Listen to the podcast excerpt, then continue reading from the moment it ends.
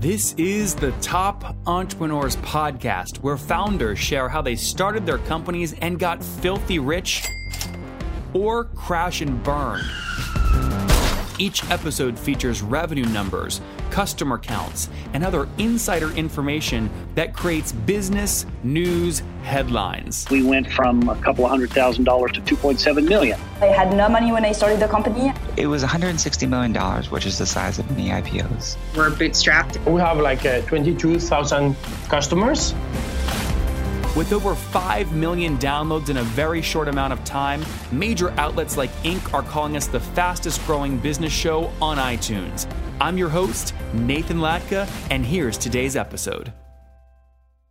Hello, everyone. Today, my guest is Bruce Buchanan. He is the creator of a company called Rokt. We'll jump into in a second. But as an early entrepreneur, he founded his first business at the ripe age of 16. He was a leader in the consumer practice at Boston Consulting Group and then built Jetstar into the largest low cost airline in Asia with 7,000 plus employees. After Jetstar, he revisited his roots and created another world class company in Rokt. He expanded the company from a handful of employees working in Sydney in 2012 to a global team of more than 100 across four continents. Bruce, are you ready to take us to the top? Ready. All right. Jet, the, you know, look, Jets is way sexier, I think, than most spaces. Why leave Jetstar? Well, Jetstar was uh, was a business that I didn't own. I was a hired gun at the time, uh, working for effectively the board and the shareholders, which were primarily the main business owned by Qantas. And uh, I had a lovely time. But you know, when I got this sort of philosophy, when you wake up every morning and you're not energized and excited to go and do that thing that you're doing, it's time to do the next thing. And that's what I got to with Jetstar. I'd spent 10 years building a fantastic world class airline and decided it was time to step out and uh, follow my dreams and do the next thing. All right. What is the next thing? Tell us about Rokt. What's the business do and how do you make money?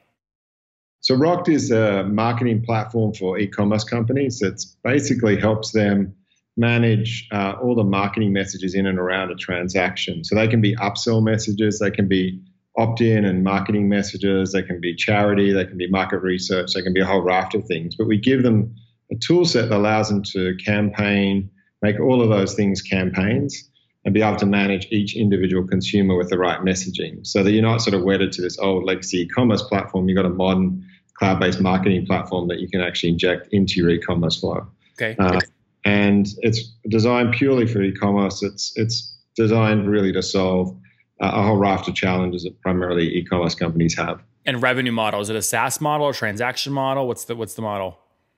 Uh, so there's four different products, uh, and each of the four products have different revenue models. Three revenue Jesus, models. Bruce, how do you stay focused? well, they're all linked to the same platform, but uh, it depends on who's using it. But and what the use case is. So they've got two of our products that are SaaS based. So our optimized product and our CalReply, which is a calendaring SaaS product we bought last year. They're SaaS products. Um, we've got a, a, our monetized products, effectively a JV product where we share revenue with them, sort of like an AdSense model. And our uh, uh, acquire product, which is an acquisition product for new customers, is a CPC type model like AdWords. Okay. So, and is revenue generally distributed 25, 25, 25 across these, or is there one or two that make up their majority? So the, two of the products are directly linked, so the same revenue flows through both of them. If you imagine AdSense and AdWords in the Google model, every dollar that comes through AdSense uh, comes from AdWords. And so we're the same. Every dollar that goes through Acquire finds its way back to monetize. So those two products are the dominant uh, revenue streams at the moment. Probably about 90% of our revenue flows through those two products. There are and so many companies. I talked to Bill Wise re- recently with Mediaocean. There are so many companies kind of in this space, ad, ad management, whether it's e-commerce, offline, et cetera, that are trying to figure out how to go from this transaction kind of ad tech fee model to a SaaS play. Is that what drove your acquisition last year? And if so, how did you find the target? Look, it wasn't so much that. What, what we've been looking for, our primary focus is how to make e-commerce smarter and faster and better. That's really what we're in business for. And the CalReply acquisition. Um, what was, was, what's the URL for that, or what was it?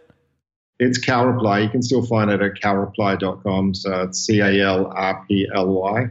Dot com and it's uh, it's a calendar management company. It's used by a whole bunch of businesses like ESPN. So if you um, if you want to find out the latest sporting events, you go to CalReply, sign up to a particular calendar that interests you, and all those major world sporting events that are fed into your calendar, and you can click on them and tune in whenever you want. So it's a effectively like ExactTarget or like the email platforms, but it does that for calendars. So if you imagine that as another communication channel and things that are more time sensitive, like sporting events, ticketing, travel, um, uh, TV networks, they tend to use it as a, as a communication channel for those time sensitive things. And what, that you said that was a pure SaaS play, right? It's pure SaaS play, and we bought it because a lot of our companies in the ticketing and travel space are looking to diversify their own media communication channels. And so rather than just relying on email, which is fantastic, or email and push notification, they're looking for new ways to get to people that are more relevant uh, for that particular message. And, and calendaring is a great one for time sensitive messaging. And had they stagnated and you were able to get a great deal, or did you pay a premium to get it? Uh, look, we paid, uh, it wasn't a massive deal because the revenue numbers for them uh, weren't uh, massive. So like you're in sub the t- 1 million, would you say? Uh, no, we paid 15 million for it. So it wasn't on revenues a, of what though? revenues revenues of uh, one and a half to two million sort of uh, range on a, on a yeah. on a SaaS basis. And um, the primary reason we bought it is we saw real synergies with uh, our existing clients. There's a lot of businesses like airlines, like Ticketmaster, Live Nation that we work with that are looking for these types of solutions and the point that the, the primary point of getting consent typically isn't around that is around the transaction. So someone's just bought concert ticket, that's a great time to say, look, can we put them in your calendar and can we feed, you know, reminders to you and print out whatever the particular messages are you want to do. That's a great time to actually have that communication with the customer. And you, you made that acquisition, I believe you said a year ago, correct? Last February we finalized that, yeah. So not quite a year ago, but almost. Okay. Um, what has panned out exactly as your pro forma said they would, and what surprises popped up once you started digging through the code? That's a great question. Um, look, the product integration has taken longer, primarily because of uh, focus issues on our side or reprioritization issues. You know, we've got big clients. We, we drove another, last three years, we've driven 100% revenue growth pretty much year on year. And last year, we did the same thing, and it was just prioritizing what was going to drive uh, revenue uh, last year for major clients versus what was going to be next year, the year after. So that's probably the longest thing. One of the big surprises is the talent we acquired and the impact that has on the broader business. Um, so that um, you know the owner and founder of that business, Brad, joined the board and has become a senior member of our team and has added a huge amount of value to the business, um, way and above beyond what the CalReply business you know, we, we when we looked at it, we were, looking at it purely for the CalReply business, but we weren't looking at the impact that would have on Rokt. Was and there an been, earnout structure that made him stick around, or was it all cash up front? There was an earnout structure. So, and they were very keen for that because Rokt was growing so fast that they got two thirds of their dealing in Rokt stock. So that sort of created a high degree of alignment in making, you know, the success of the transaction and also driving longer term success in Rokt. I think there's such a huge opportunity for smart entrepreneurs like you to go make acquisitions like this. I mean, you just saw this actually. Brad Feld did this where he sold Mattermark, where he was on the board, to FullContact, which is he's also on the board. FullContact is bigger, and in order to make sure the LPs didn't have to take a write down on the, in your case, I think he, they raised about six million bucks to avoid a write down. They just say, hey. We got Rokt stock now, and we're really bullish on it. So maybe it'll turn into something big one day, right? Yeah, look, I I think they did well anyway because the funding on the business was relatively small. It was largely bootstrapped, and so I think the investors were also pretty happy. We had some common investors as well that were very happy to get more Rokt stock. yeah, yeah, yeah. They raised. I mean, I think they raised about six million, didn't they? I mean, that was pretty significant for their size in terms of ARR.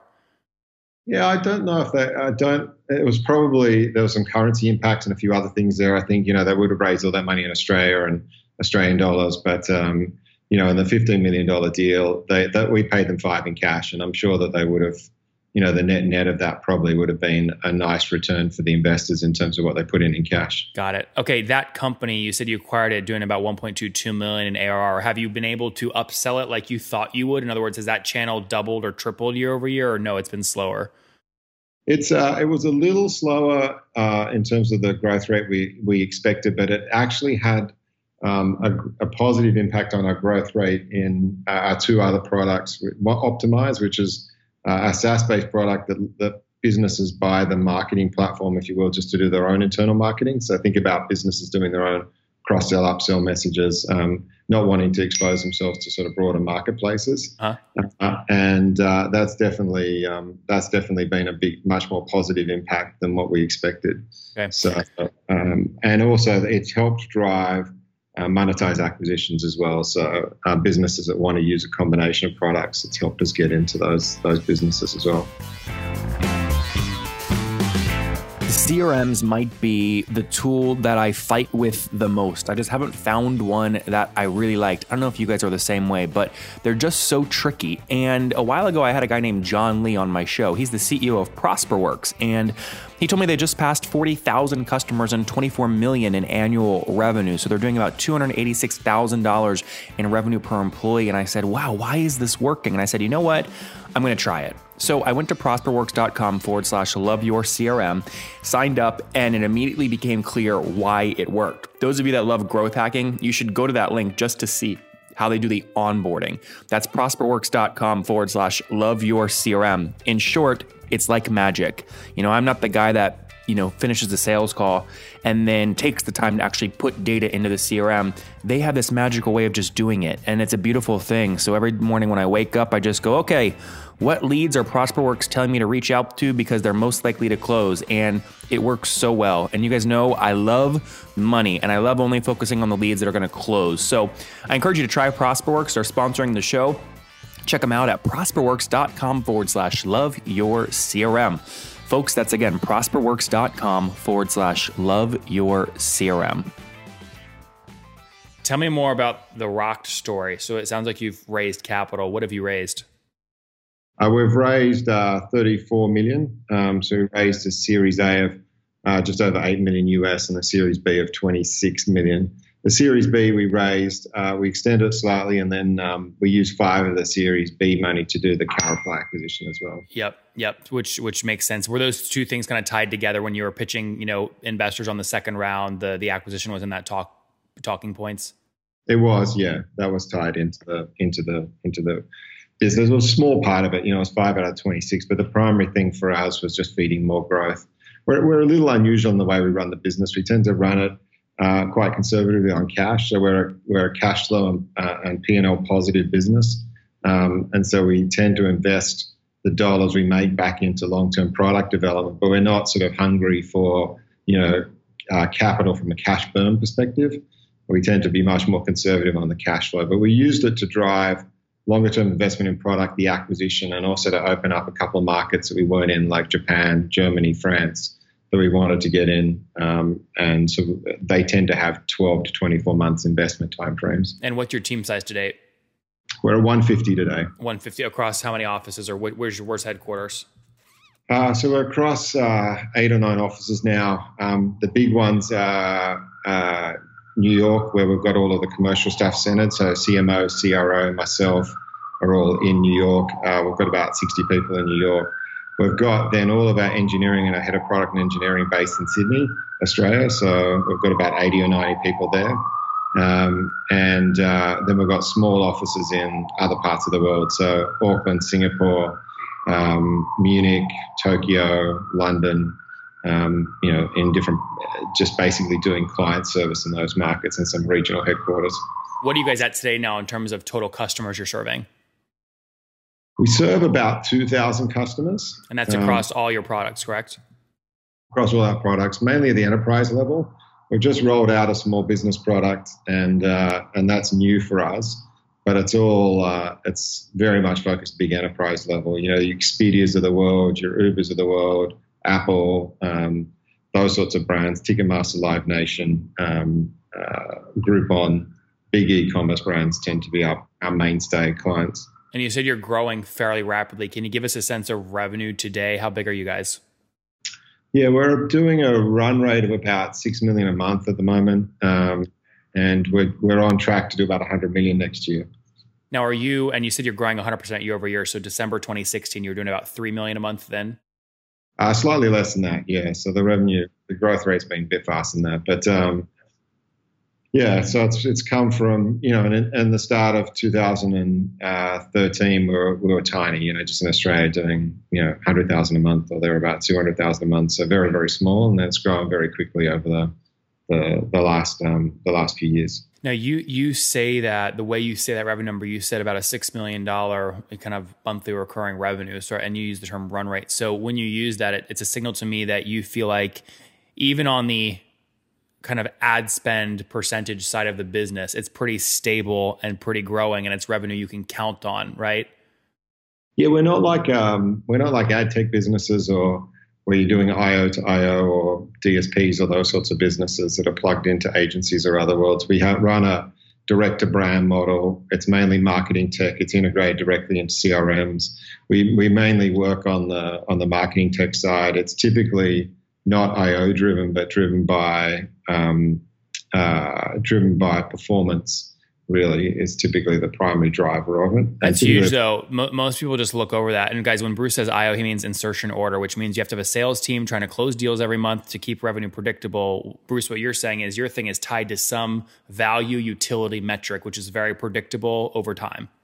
Yes, yeah, and and our clients who spend most of our money have been spending money with us for five years continuously, and they just spend you know more money each year based on performance. So our sales team, to give you a feel of the 150 people, I think we've got about eight or seven or eight in business development, actually in sales.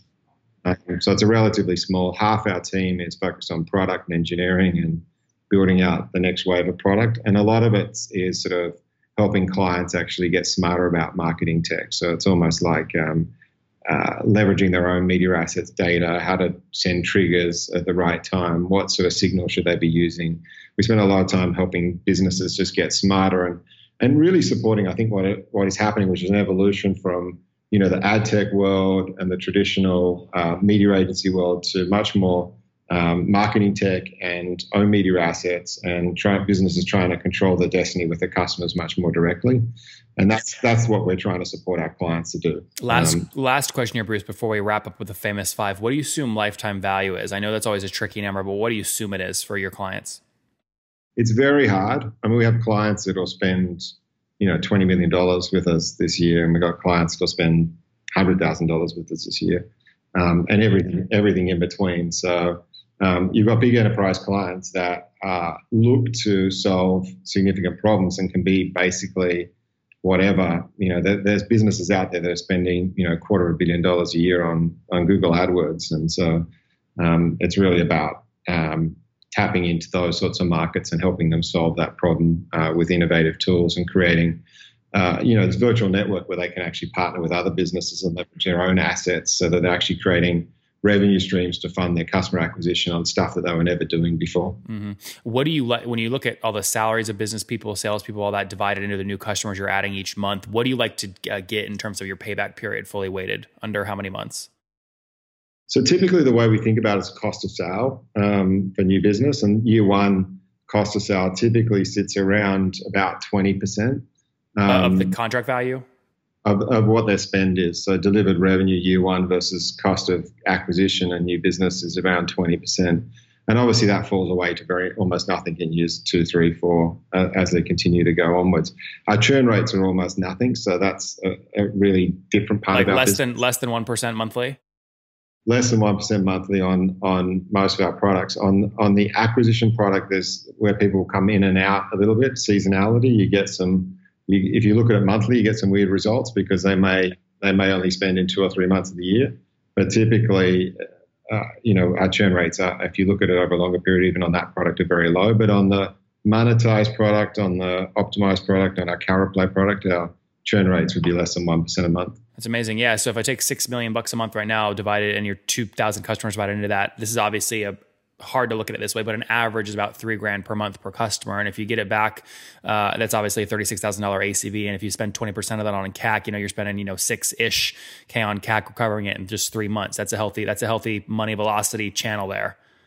Yes. Awesome. All right, Bruce. Let's wrap up here with the famous five one word answers. Number one, what's your favorite business book? Uh, favorite business book are books around uh, diverse, uh, you know, uh, people that effectively had to come overcome adversity. Name so, one.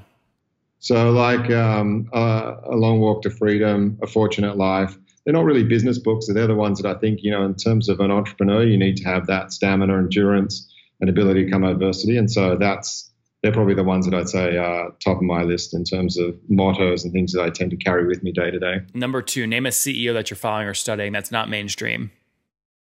Yeah, I don't tend to follow a lot of other CEOs. That sounds a bit trite. I like people that are actually taking risk and want to change the world. You know, so the the standard people that um, tend to pop up in my newsfeed are the ones that are actually doing something that's risky. But is, let, Bruce, is, let me ask you. Let me let me ask you uh, differently. Uh, who, who, do you yeah. like to get dinner with in New York and, and, and brainstorm just about life and business with? my wife. Good answer successful entrepreneur in her own right. Good answer. I'll put, I'll stick her down. All right, number three. What's besides your own? What's your favorite online tool? Uh, Expensify. I love it. It's um, I hate expenses. I hate anything that actually doesn't is not delivering value to clients or delivering value to sort of the end users. And expenses are one of the worst things in the world, I think, to spend time on. And it's just been one of those massive time consuming tasks in a lot of big businesses. Yep. But if you haven't used Expensify, try and use it. It's a great tool. David was out. David was just on the show about two weeks ago. They've just passed almost 60 million bucks in annual recurring revenue. So they're killing it. Number four, Bruce, how many hours of sleep do you get every night?